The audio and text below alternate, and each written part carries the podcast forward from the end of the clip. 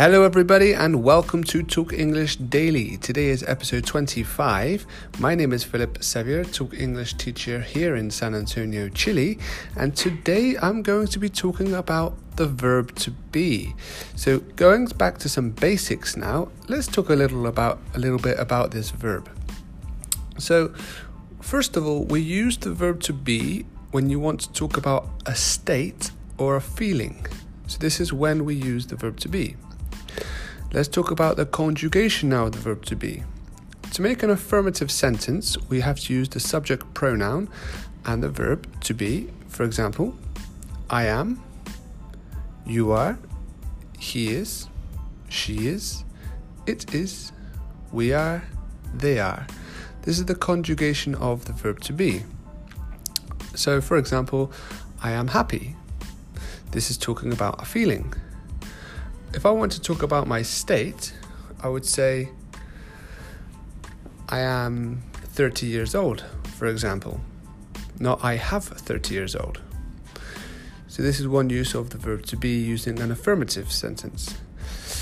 If we want to make questions, we have to change the order of the subject pronoun with the verb to be. You are ready.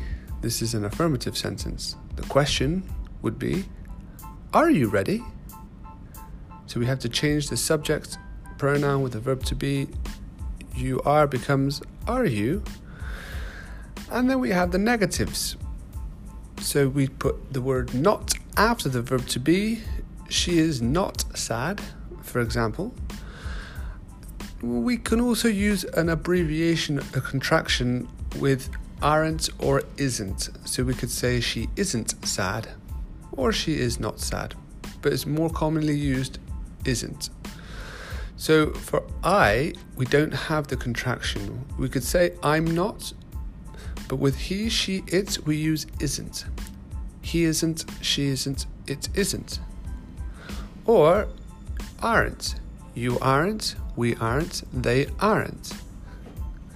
So this is affirmatives, questions, and negatives with the verb to be. When do we use the verb to be? When we want to talk about a state or feeling, not a possession. This is when we use the verb have. Okay, hope you've enjoyed this episode today on Talk English Daily, and I'll be back tomorrow with some more information. Have a good day.